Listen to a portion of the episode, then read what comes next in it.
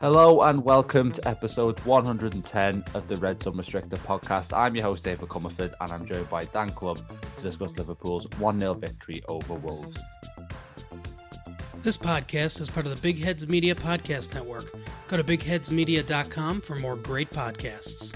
So, yeah, finally some positive vibes on the podcast. Finally, some positive vibes with Liverpool.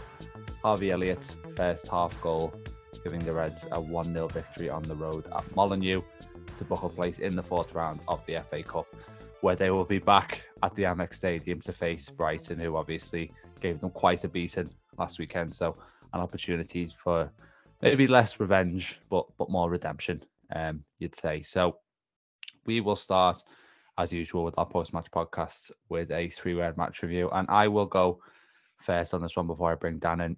Uh, and Dan, my theory on this is back to basics, and it was the phrase that that Klopp used after the game um, against Brighton at the weekend. He said we have to go back to basics, and I thought Liverpool did that in a few important ways last night. I think first and foremost the press, and I think that was particularly pronounced in the first half. Um, we saw Liverpool really pushing up higher and, and crucially pushing up as a unit. You know, you had the front line, but the midfield was stepping in there too.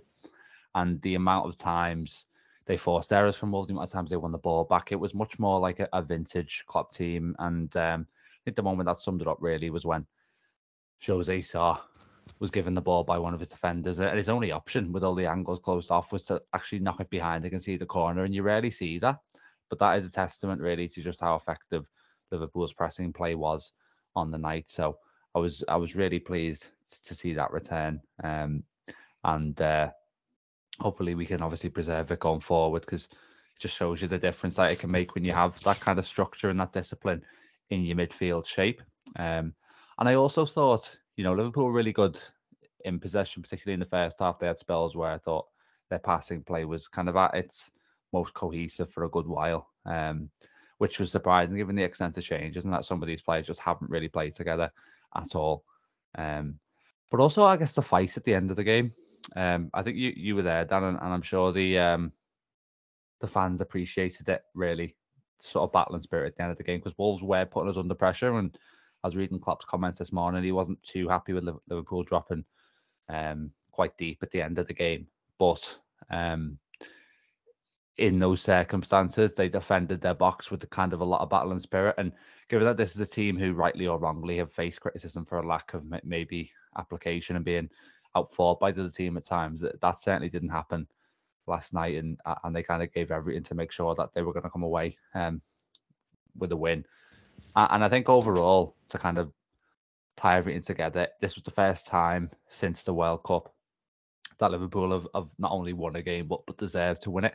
Mm. Um, and that was really satisfying to see because the previous couple of wins we've had, there's been kind of concerns. But like I said at the start, good vibes because it was it was not only a win but also a performance, and that was sorely needed. But what's um what are your three words, and and what did you make of the of the performance last night then? Yeah, um, so my three words are going to be Stefan Bajcetic masterclass. Um, I thought he was phenomenal. I thought he was phenomenal in the ground watching, um, and I thought he was phenomenal when I watched the highlights back this morning as well. He was, he was perfect all night. Really, I don't want to sort of heap too much praise on just that individual performance because as a collective we were so much better than we have been in recent weeks. You summed it up really well. It was it was everything that's been missing really since the World Cup. It had intensity, it had passion, it had that desire. But also aside from that, it wasn't just about running around a lot more and pressing. It had quality and we did win possession, and it had those fighting spirits that just haven't been there. When we were winning our first challenge, we were winning our second challenge. It was just everything we've come to expect from the Liverpool side, but haven't been seeing in recent weeks. Um, and as well as that, not to go over your points too much again, but it was streetwise, it was smart.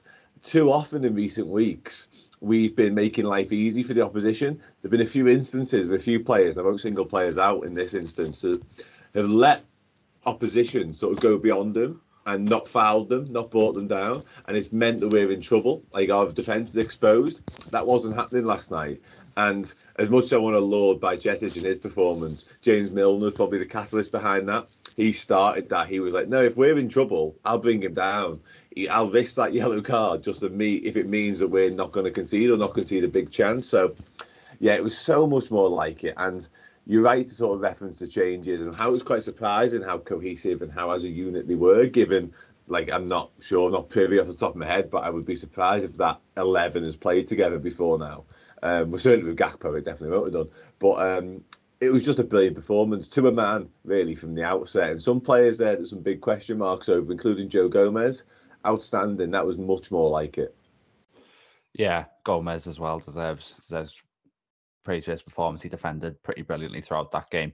I think that the point about winning challenges is, is crucial. You know, Klopp's talked about that so much recently in the sense that when Liverpool commit so many players to a half-hearted press and then that inevitably gets bypassed, then that's when you see in the kind of situations where they look really exposed and and those obviously become all too common this season. And on the streetwise angle, I saw um, a tweet um, just before we came on this morning, and uh, Dan Morgan from the Anfield Wrap was saying that was the best Liverpool have fouled all season. Um, and I, would have to agree with that. I think you know it, it was kind of that extra element of um of guile in there, and you know it really frustrated Wolves. But the best thing about it, I think, was that they were fouls that the referee couldn't necessarily give a mm-hmm. yellow card for a lot of them because the kind of counter attack wasn't in full flow.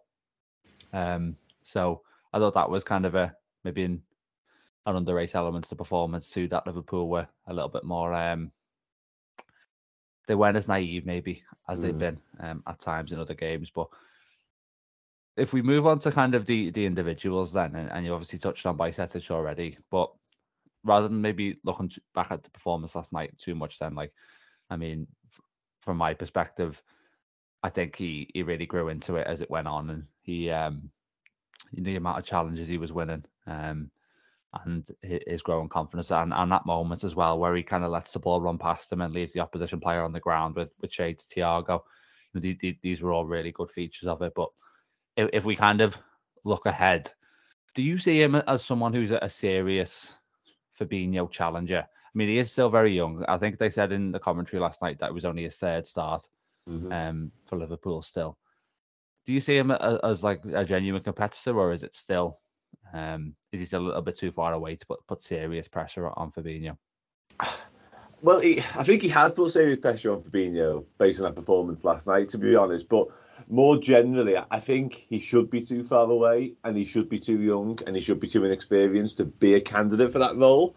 Um, I, I believe he will play a part, but for me, his his part should still be in the FA Cup and maybe sort of at the back end of football matches when they're already won. Like as, as brilliant as he was last night, and I used him in, in my three word review because I thought he was outstanding. Honestly, I thought everything about his game, his his reading of the match, his understanding of where to be, and his the way he dealt with every situation.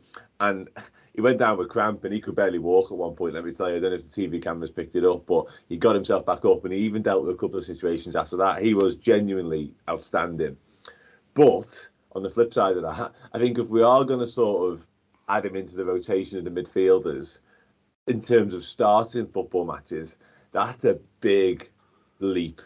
And you don't want to sort of, you could hold him back in a sense if you do throw him into a game and he does get overrun for whatever reason, has a bad 45 minutes, whatever it may be, it could knock his development back a couple of stages. That's the last thing we want with somebody so wonderfully talented there's a lot of outcry now based on last night for him to start against Chelsea. Now, I'm fully aware Chelsea on in the greatest moment, much like us. But if we do start the youngster against Chelsea and it doesn't go well for him, what does that mean for the future?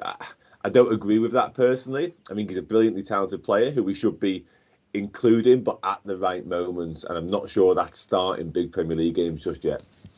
Yeah, I agree with you. To be fair, I think it's a little bit premature to, to talk about you know Premier League matches or certainly Premier League matches of that magnitude. I think there are still some moments where he doesn't look um, completely ready for that, and and that's not a problem at all. You know, given like I say how how little experience he does have. Um, maybe we can maybe look towards that next season. I think one interesting thing is that you know the club have have been linked with a lot of defensive midfielders but how does Bajcetic kind of complicate that? You know, because mm-hmm. if you bring in, say, a 22 year old for being your backup, then that's his first team path block, then realistically. And um, I mean, maybe he fits in a little bit further forward, but he does look good yeah. in that number six role. So I think that is is what he's doing. He's more putting pressure on on the club from a transfer standpoint than he is maybe on Fabinho just yet. I think is um, another way you can look at it. But a couple of the other players uh, from yesterday, um, Harvey Elliott, man of the match, um, according to to the BBC.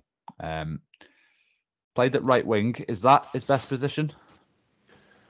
It's such that's such a difficult one. I've been having this conversation so often over the past few days because it was only a matter of six weeks ago that every Liverpool fan you speak to would say, "Oh, can't play right wing because he's not quick enough," and they just dismiss it just like that. All of a sudden, he, as well as the entire midfield department, had a tricky period of time playing in the midfield for Liverpool, and he can't play in the midfield either. I still think he is that very attacking eight, hybrid ten type of thing in the midfield because I do think in a Klopp system in particular, the pace is a huge issue, and there's no doubt about it. When he gets one on one with his fullback, he hasn't got the pace or even the trickery necessarily to beat his fullback and to go, and that's no slight on him. I adore the lad. I think he's a brilliantly talented player, but he hasn't got that that extra yard of pace just to knock it and go like a Mohamed Salah or a Sadio Mane or a Luis Diaz. So I still think he is that 10 8 type of role that I spoke about. Um, but what a goal! I mean, the best screamer of the night on the BBC, and there's a couple knocking around. there's a couple knocking around, so I believe. Um, yeah, but I was made up for him as well because he had a lot of criticism about the midfield stuff that I was talking about, and he could tell how much it meant to him to score the goal and then ultimately get the winner at the end. His celebrations were were outstanding. So, yeah, delighted for him. Um, like I said, just I, I do think he will end up being that midfielder. I just don't think the wing is for him, and it's in different systems for different managers who like that inverted winger that cut in all the time. I, I sort of reference Arjen Robben in a sense that he was just cutting in all the time on his left foot and going. Maybe it would work, but we don't play that way, so it doesn't suit. Yeah, you need to be able to go down the outside. I, I, I think it's good to have a winger who can kind of, you know, you you kind of got this with Gakpo as well. I think generally in your squad, it's good to have different types of players so you can kind of use it in in certain games where the opposition might be more vulnerable to it. Mm-hmm. Um, mm-hmm. I think there are definite issues with suitability there. Um, one thing I would say is the defensive side of the game. I think it, he much prefers it on the right because it, it, I think it's a more simple task. He's got less space to cover. He's still expected to get back and support his fullback from there, which I think he, he will do happily. Mm. It's, the issue's never been application in terms of defensive side. It just looked more comfortable when his role was more defined off the ball. Um, so I thought that as well, in addition to how good he was. And I think the element that he kind of gives you off the right is kind of coming in and, and linking up with the forward. And I think we saw that a couple of times with uh, with Gakpo yesterday. And that is something you maybe could explore, but you are right down that in terms of the con- conventional Klopp winger, he is kind of neither here nor there. Um, and I would love to see him, much like I'd love to see Carvalho, uses as, as a number 10. Um, but again, we don't really have that space in our system at the moment. So it's a bit of a dilemma. But one thing I will say is, you know, a lot of people have been so critical of Harvey Elliott this season. I just think he deserves more respect mm. um, from the fan base. You know, everyone's looked at this kind of 19 year old player who's learning on the job, to be honest, when it comes to the defensive aspects of a midfield role. It's not his fault that Liverpool have neglected their midfielders uh, uh, enough to kind of have him in there while he's in that learning process. And, you know, you could easily forget looking at Liverpool's Twitter feed that this is one of the most talented young players in the Premier League. Um, and we focus, we spend so much time looking at what he can't do um, rather than what he can. Um, and last night was a reminder of that, certainly. So I was really pleased for him. And yeah, mm-hmm. his um, his passion is, is obvious, to be fair. Um, you know, you, you can see what it means to when the you know when the final whistle goes when when he scores things like that. So um, it's great to have that feature as well. Um, obviously, there were obviously a few other players that stood out. We mentioned Gomez earlier. You know, Thiago completely ran the show um, in midfield as well, but that's just kind of standard fare for him, and he certainly benefited from the improved midfield structure. But let's spend the final few minutes on Chelsea um, at the weekend, Saturday, twelve thirty kickoff. What have you uh, what have you made of Chelsea, Dan? Because it's been like Liverpool have struggled, but it's mm. the one thing that's been a consolation is that another of the so-called big six teams mm. has actually been um, fair and worse um, in Chelsea. And if you look at the table now, ninth and tenth in the Premier League. Um, why sort of why do you see the reason in terms of why it's got so bad um, for Chelsea under Potter. Yeah, I can think of another consolation, Dave. To be honest, it's a little bit further down the table, but um, yeah, yeah um, no, as for Chelsea, at least they're not throwing money at the problem. That's the main thing. Um, crazy, absolutely crazy. It's a difficult one. I think it, the the chaos that surrounds our football club um, is probably sort of showing on the pitch a little bit. There's no stability there. It seems. I think Todd Boehly, You know, I'm not going to sort of criticise him and what he's doing, but he is kind of getting it together now. It seems in terms of the backroom staff and all that kind of element. But it took it took a while, um, and I think that has probably had an impact on the pitch. And Graham Potter spoke the other day, and about the Mudryk signing, and you just could tell it wasn't his signing. I can't remember his exact words, so I'm not even going to paraphrase, but everything about his interview was like, "Oh yeah, I, I sort of discovered we were him." It was like that doesn't ring very true or very great. It's not a great sort of endorsement for what's going on in that football club if the manager doesn't want the player to begin with. So it's an interesting setup there, but more generally, more focused on the pitch. They just haven't got it right, have they? They've thrown a lot of sort of players at the problem and they can't seem to find the system that works. And Potter, he's kind of taken some of the issues that he had at Brighton with him in terms of actually scoring goals. He's struggling to find the the chemistry and the, the way to make his side. Yes, they can be very attractive to watch at times. They can be very sort of nice and sort of balanced and cohesive, and they keep the football really well. And up until a point, up until sort of the final 18 yards, it's kind of great, and then all of a sudden it kind of breaks down. So I think they're struggling with those sort of issues. And I actually felt at the time that it was a big leap for Potter um, he had a good thing going at Brighton. Um, not as good as it is now under De Zerbi. Obviously, he's took them on to another level, which kind of shows some of Potter's deficiencies potentially as well. Um, but I thought it was a big job for him. Uh, I felt he's actually gone too soon, if I'm going to be brutally honest, uh, because Chelsea, especially given what had happened with the ownership, nobody quite knew what that looked like. So for Potter to go into that world felt like a risk to me. Um, and given the pressure that he's under now, all the noises are that they are giving him in time and they're going for a youth policy, etc., etc.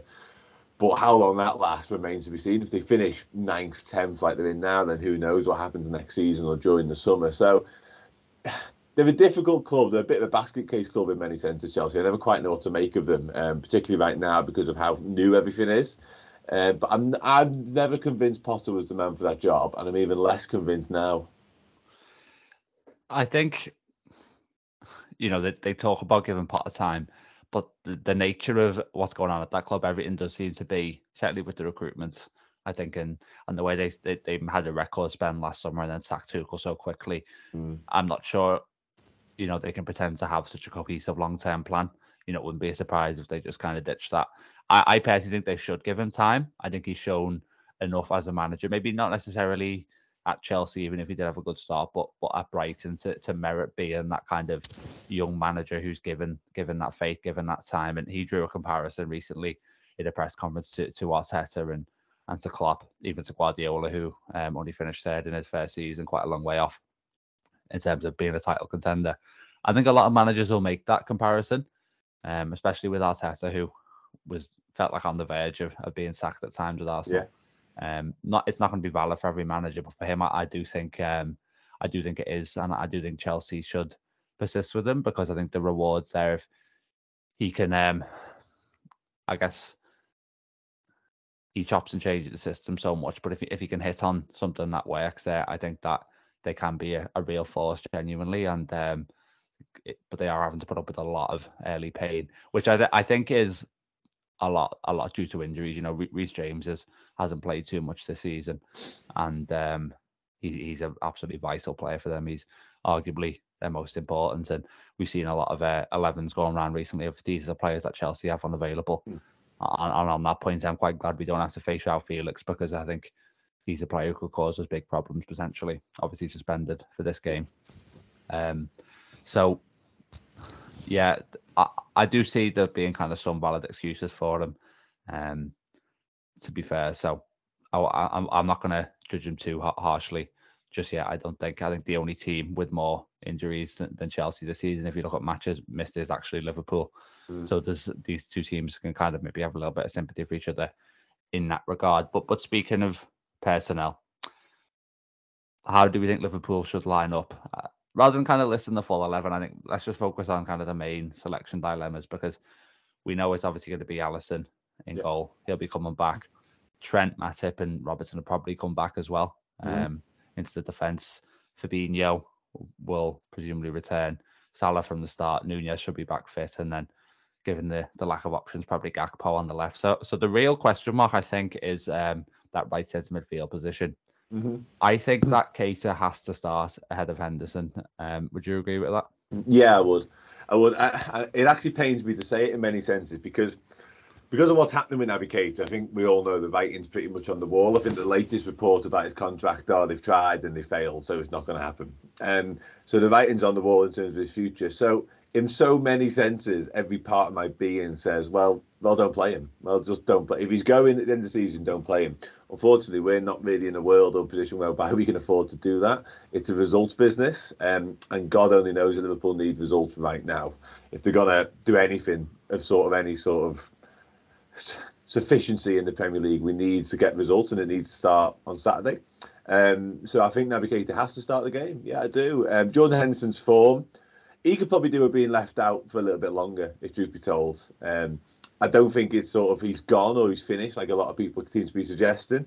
I just think he's exhausted. I think he's absolutely exhausted. His performances, he hasn't been able to do anything that we know and love about Jordan Henderson. So you've got to keep going with Keita, um, and you've got to go with Thiago alongside him because that midfield three should be our best potentially in terms of balance. I'd say Keita, Thiago, Fabinho in terms of qualities and what they all bring to the table. I think that is almost the ideal three we've got available to us.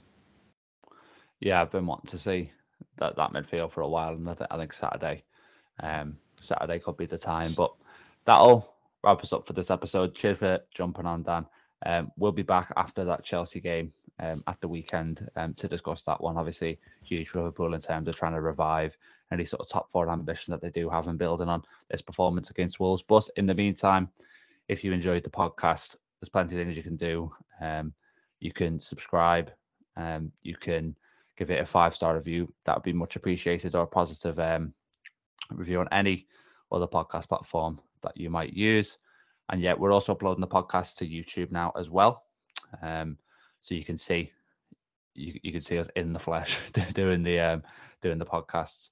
And um, if you could subscribe to the YouTube channel as well as we try to grow that, that'd be great. And yeah, if you press the notification button either on YouTube or on Spotify, you'll obviously get a message every time we release a new episode. But yeah, that's all the admin dealt with. So we'll we will see you again shortly for our post Chelsea episode. But yeah, until then, take care.